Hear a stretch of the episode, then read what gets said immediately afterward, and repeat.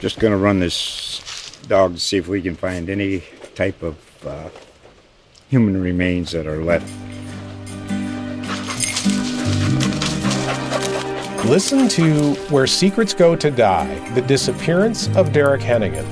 From the Detroit Free Press, a new podcast set in the woods of Michigan's Upper Peninsula. Available on Apple, Spotify, Freep.com, or wherever you get your podcasts.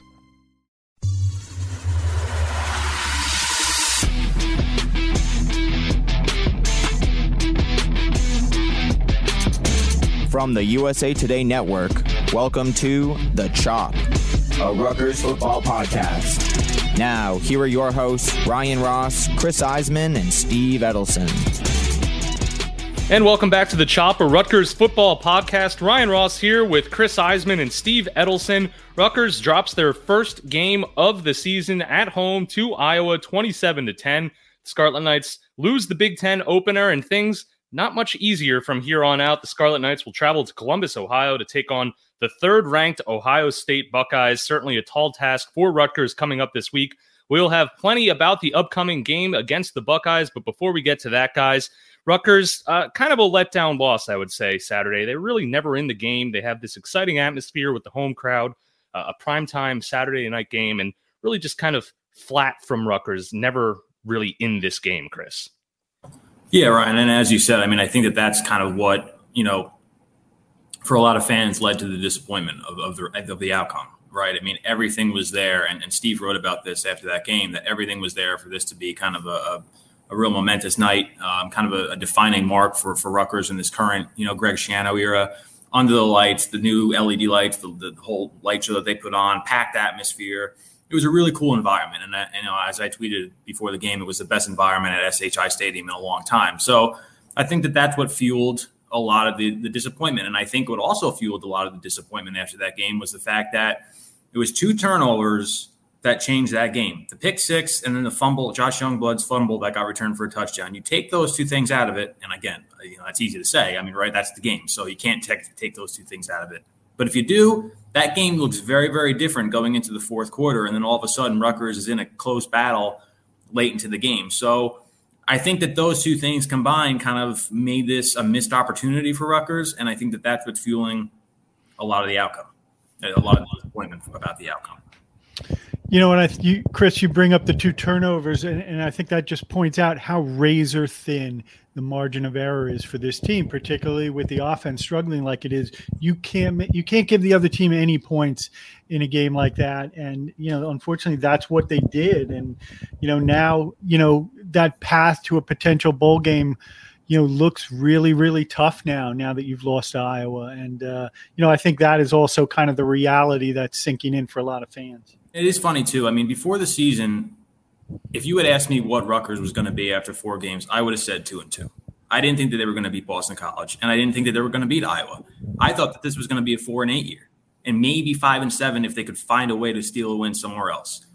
And right now they're three and one. They're doing it with a quarterback who has never played this much, an offensive line that was questionable coming into the year and remains pretty questionable because those transfers, three of them have never played either at this level, anywhere close to the Big Ten level, or that, that much at this level. You know, Curtis Dunlap obviously was at Minnesota, but he's in a starting spot now and he's, he's playing a lot. Um, you know, your best uh, transfer recruit, Taj Harris, left the program, so that hurt your wide receiver corps. You've had injuries, guys like Aaron Young um, have been hampered, you know, and haven't played yet so far this season. So yeah, I mean, the offense is still suspect. It still has a lot of room to grow, but I think a lot of the things that we're seeing before the season or that we were thinking before the season are coming to fruition. That, you know, in some ways there was going to be steps forward, particularly on defense, that there was a shot that that would, could be a real strength. I think that that's starting to show, you know, that that's what's going to keep Rutgers in games. But the offense was going to be questionable. And obviously the quarterback situation with Gavin Wimsatt and, and Noah Vedral hurt, you know, that changed everything. And we don't know when those guys are going to come back. We don't know if they're going to be available for Saturday. But listen, I mean, we said before the year that this could be an ugly season. This could things could be, you know, this is about growth, this is about progress, it's about development, it's looking toward the future. And I get it. A lot of fans don't want to hear that. And I see it on Twitter. You know, this is year three of a rebuild. They should be more far along than this. Uh, other teams have rebuilt in, in three years. But and I, I understand that. I certainly do. And I, I thought that there would be a little bit more at this point too. But at the same time, when you rebuild in arguably the toughest division in college football, and you have there was no offensive line. Depth there was completely depleted. Forget about talent. There was just no depth along that line. There was a lot that had to be done, and it's difficult to rebuild that quickly. And you know, you can't rebuild through the portal. That's just not sustainable. Michigan State is proof of that. So you have to develop through recruiting. You have to rebuild through recruiting, I should say, and then develop that talent. And that takes time. And the gap, the, the road for Rutgers to become competent was steep. It, to become competitive, it's even steeper. Now, again, Iowa, that game, I thought it would have been closer, but I didn't think that they were necessarily going to win it. You know, again, it, it's the road. This is going to be a tough season, and I, I think it's just it's important for people to keep that in mind. Year three, it doesn't really matter at this point.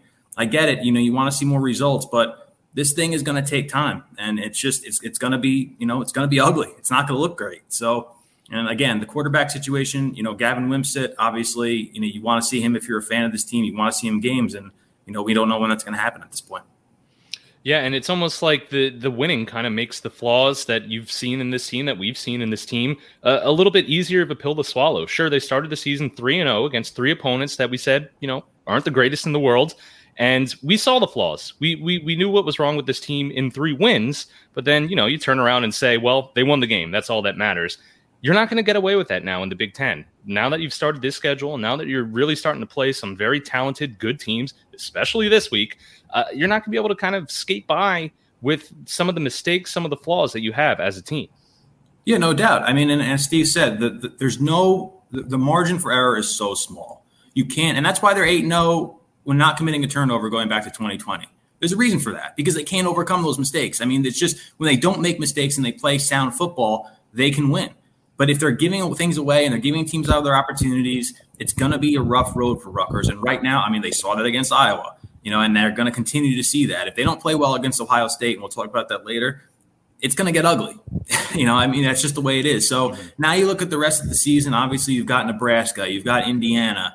Uh, I mean, there, there's chances there for wins, but you know, expectations should be kept. You know, just reasonable right now because again, this is this team is is you know it's got some stuff to figure out. There's no doubt about it. You know, and and I think one of the things that has to come out of this season is you have to feel comfortable that you have a quarterback of the future. And right now, that whole process is on hold. You know, with the injuries, uh, the injury to Gavin Wimsatt. So, you know, I think that's part of the frustration. Is you know the one thing you really need to accomplish this season, you're not getting done right now.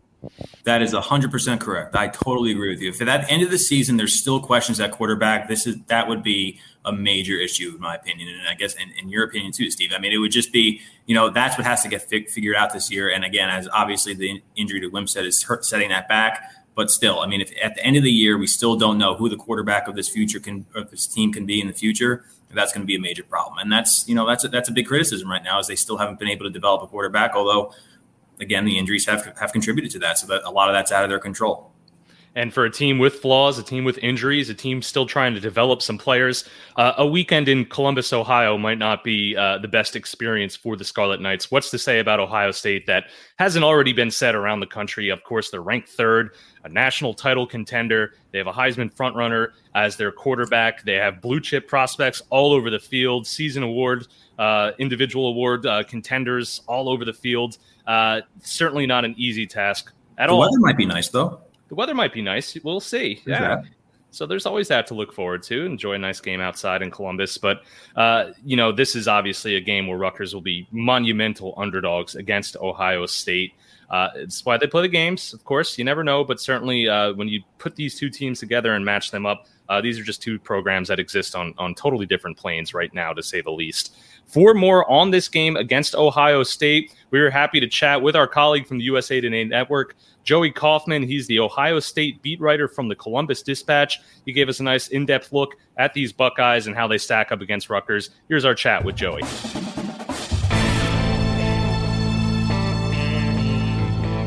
Rutgers on the road in the horseshoe against the number three ranked Ohio State Buckeyes this Saturday. And for a closer look at the Scarlet Knights opponent, we are thrilled to be joined by our USA Today Network colleague, Joey Kaufman. He is the Ohio State beat writer for the Columbus Dispatch in Columbus, Ohio. Joey, thanks so much for being here today.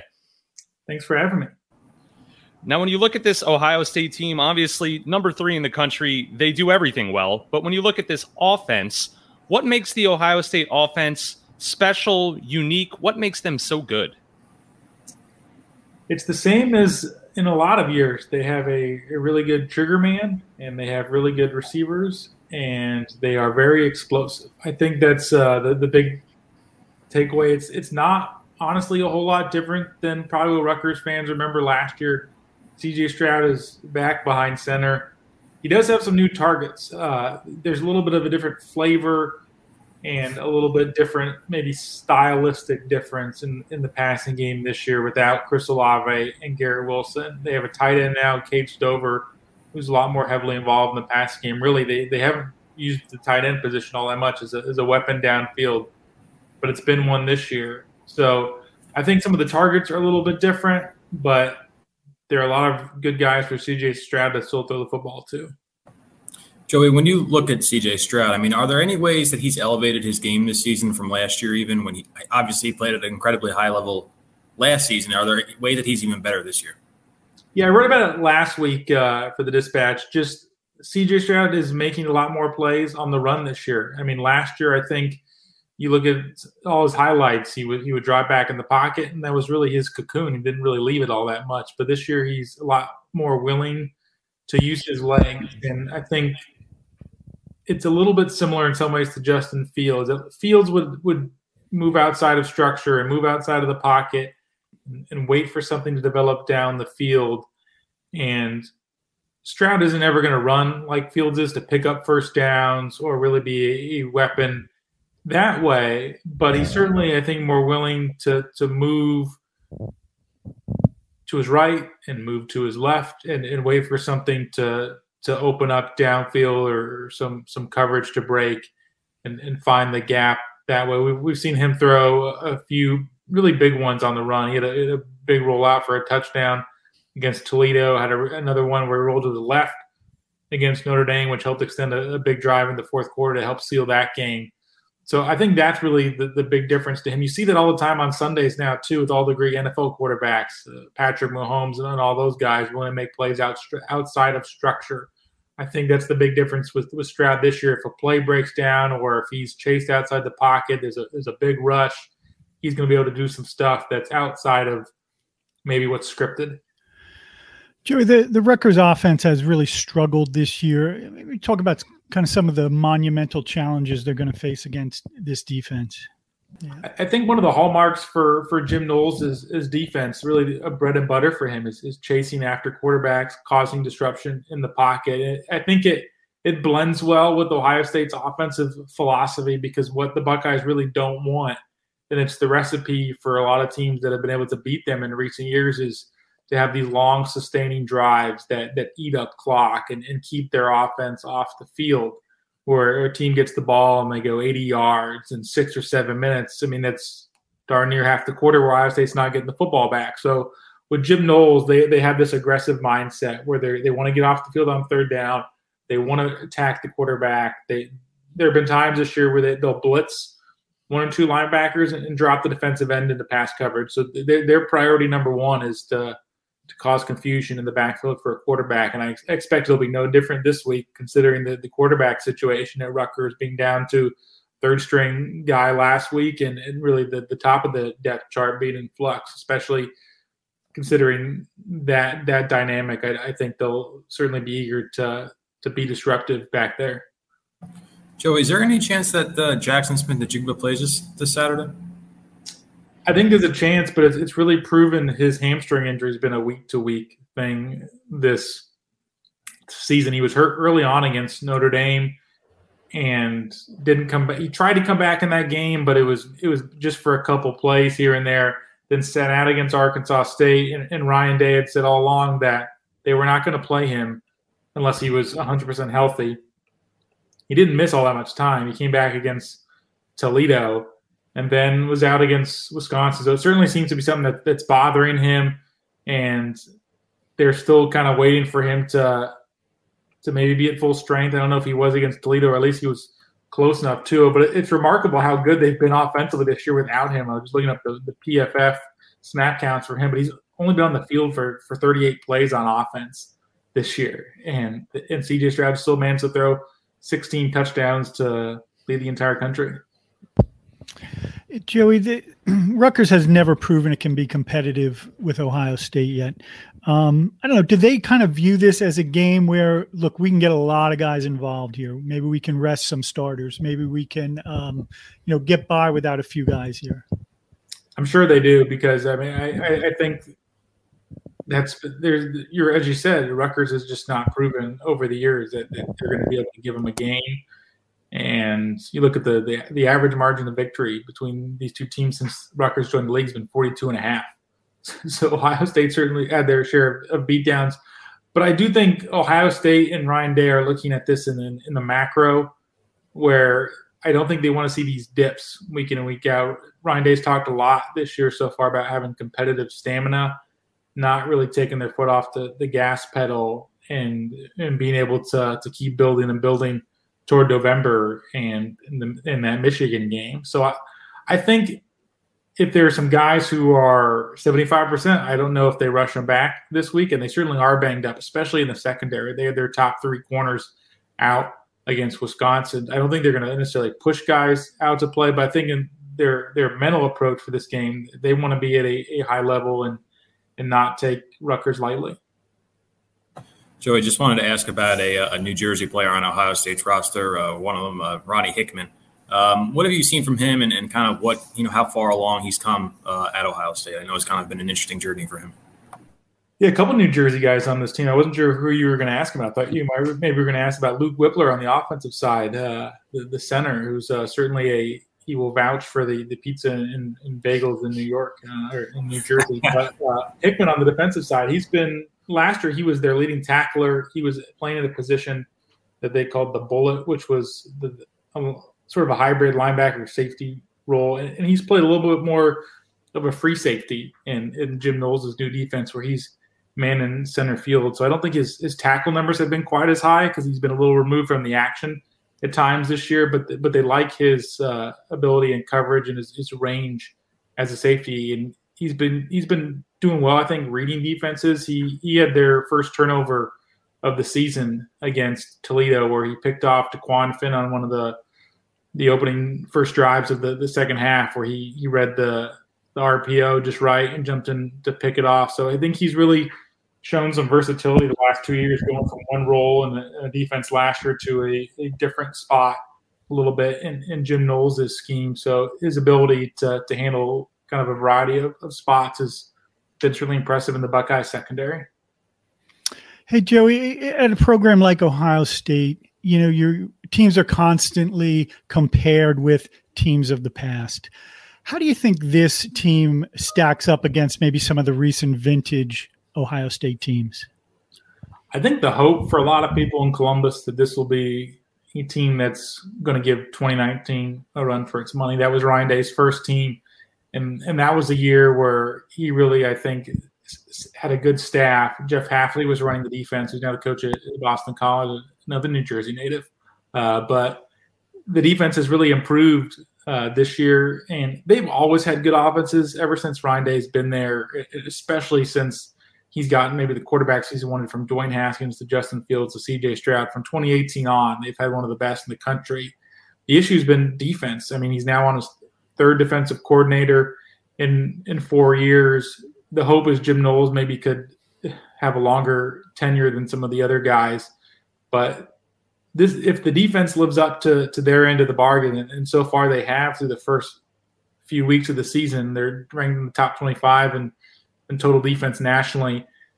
If that defense can can be disruptive, I think it gives them a chance to, to maybe at least be a team that you can compare to, to 19. And it felt like the last two years they were a good offense that was carrying a an up and down defense. And Joey, it's normally at this point in the interview we ask you for a prediction for Saturday, but with uh, the point spread at about 40 points at last check from our friends at Tipico Sportsbook, uh, I guess that would be a little bit of a waste of time. But as you go to the game Saturday, what are some things that you're especially curious to see that you're looking for, and that maybe fans at home watching should should be on the lookout for? to me, I think it's it's Ohio State's secondary. Uh, will they be at full strength? Will Denzel Burke, who was their shutdown quarter last year, be back, and will he be available? And will he be effective? And if not, last week Ohio State started two freshmen at corner. Uh, J.K. Johnson, who's a redshirt freshman, who was a, a really highly ranked guy in the, the, 21 class, and they started Jyaire Brown on the other side, who was a a pretty good freshman uh, recruit as well. But neither of those guys had played a ton until the Wisconsin game, and Wisconsin didn't really test them at all. So I'll be curious if, if Rutgers at least tries to, to stretch the ball downfield and make some plays. I mean, Wisconsin, it felt like they just would not deviate from their 1990s era of football, which is going to be run run the football, and it didn't seem willing to to at all attack uh, the corner. So to me, that is, uh, I guess, what I'm curious to see most of all is if any team is going to to try to to pick on the secondary. Even when when they've been at full strength, it's not been a, a, a position where they've they've really been very stable this year, just because the number of big plays they've they've given up. So I think that's probably what I'm looking for the most. Well, the Scarlet Knights will have their hands full to say the very least Saturday on the road at Ohio State. Joey Kaufman from the Columbus Dispatch, thank you so much for stopping by the show and thanks for all the great info. Thanks for having me. Again, thanks to Joey Kaufman from the Columbus Dispatch for joining the show. Guys, as we uh, start to wrap things up here, Rutgers, of course, on the road against Ohio State. Uh, at last check from our friends at Tipico Sportsbook, uh, about 40 point underdogs in that game. Uh, Chris, as you look ahead to this contest, uh, I, I, would say it's David versus Goliath, but I think in this instance, Goliath also has a, a slingshot, and it's uh, CJ Stroud under center there for the Buckeyes. When you look ahead to this game Saturday, uh, I don't think anyone's going to predict a Rutgers win, but maybe some things that you're going to focus on. Yeah, Rutgers hasn't beaten Ohio State nine tries previously, and that's about or eight tries previously, and that's about to become nine. I mean, you know, listen, I, you know, if you're if you're looking at this game, you're basically just saying how close can Rutgers keep it. You know, I mean, if if they can even keep it close, if they can, and it depends on what your definition of close is. Um, but you know, you just try and put up a fight, try and show some good things. You know, listen, you know, Rutgers has some some talent on defense. You know, we were talking to Max Melton yesterday, and you know, he's got you know NFL potential. Well, now's a chance to go out and test yourself against some of the best in the country. You know, so you know, see what you can do against this team. And again, it, it, it's going to take you know, and Greg Schiano talked about this on Monday. It's going to take a clean, all-around, consistent performance for Rutgers to really give it give itself a chance. And and you know, I mean, he's never going to say you know he's going to say the chance to win, but I think for everybody outside the program, it's just a chance to to keep it close. If not, things could get pretty darn ugly. So you know, it's going to be. Listen, I mean, the talent gap between these program these two programs is wide right now, very wide. Uh, it's probably going to stay that way for a long time and you know there's a long way to go between before these programs are really uh, on the same or either anywhere close to the same level. Steve, how about you? You know, I mean, listen, they just beat Wisconsin by 31 last week. What are they going to beat Rutgers by? You know, I mean, that's why the line is what it is. I think they probably will uh, cover in this game. But you know, I mean, I, I think if if you're a Rutgers fan, you're you're you realize that you're going to take a beating here and you're going to have to move on. And and maybe you're looking ahead to those two games at home coming up Nebraska Indiana you know realistically winning ga- winnable games. Obviously Iowa was winnable too and that didn't work out. But I think you have to kind of look forward to those games uh, and say look we're going to lose this game but you know we have a chance maybe to get back on track at home you know if we can if we can come out of this game you know maybe learn something and and get healthier. Uh, you know, and I think a lot of Rutgers fans are going to be looking at that uh, Indiana visits Nebraska this week. Uh, that'll be interesting to see what happens in that game because then, then Rutgers, you know, those are their next two opponents. So again, it's going to be tough, but uh, I think you're you're kind of hoping to just survive this and and get to the next two games. Yeah, and if, if, you're going with the quarterback situation too, I mean, if Evan Simon is the guy for now, you know, depending on the injuries to, to Wimsatt and Vedral, you know, it's another chance for him to test himself against a really good defense and see what he what did he learn that went wrong against the Iowa game. He made some good plays in that game, there's no doubt, but he's still got a long way to go before he becomes really consistent, as consistent as that team wants him to be. So now is another chance, you know, to let him roll, see what he can do against a you know a very good defense, um, and and just kind of continue to learn from these mistakes and grow. Yeah, and that's that's kind of been the theme all season, and something that's we've hit on. You know, you want to see those glimpses, and and whether it's from the quarterback position or elsewhere, you want to see those kind of brief looks into the crystal ball of what might be in the future for this program. And when you stack up against Ohio State, obviously things are not going to look very pretty, but you hope to just see kind of those flashes, those glimpses of what might be down the road. And like Steve said, survive this game, take your lumps, whatever it might be, come out of it relatively injury free and move on and burn the game film, whatever, move on. You're 40 point underdog against Ohio State. If you lose by 35, you're happy with that. You cover. Uh, you know, it should be uh, a tough one. Uh, maybe they hang around for the first quarter before Ohio State really turns it on. Who knows? It's why they play the games. We shall see. And of course, just survive and move on. And that's what you got to do. And like Steve said, too, two winnable games coming up at home. So go out there, compete, measure yourself against one of the best teams in the country, and then you come home and try to build on that.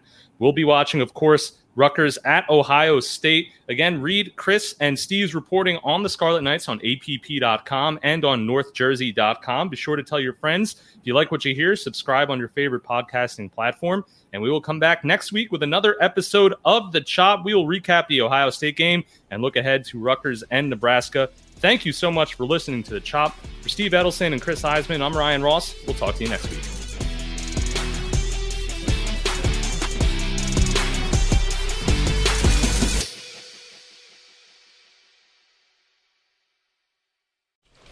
Just going to run this dog to see if we can find any type of uh, human remains that are left. Listen to Where Secrets Go to Die The Disappearance of Derek Hennigan. From the Detroit Free Press, a new podcast set in the woods of Michigan's Upper Peninsula. Available on Apple, Spotify, Freep.com, or wherever you get your podcasts.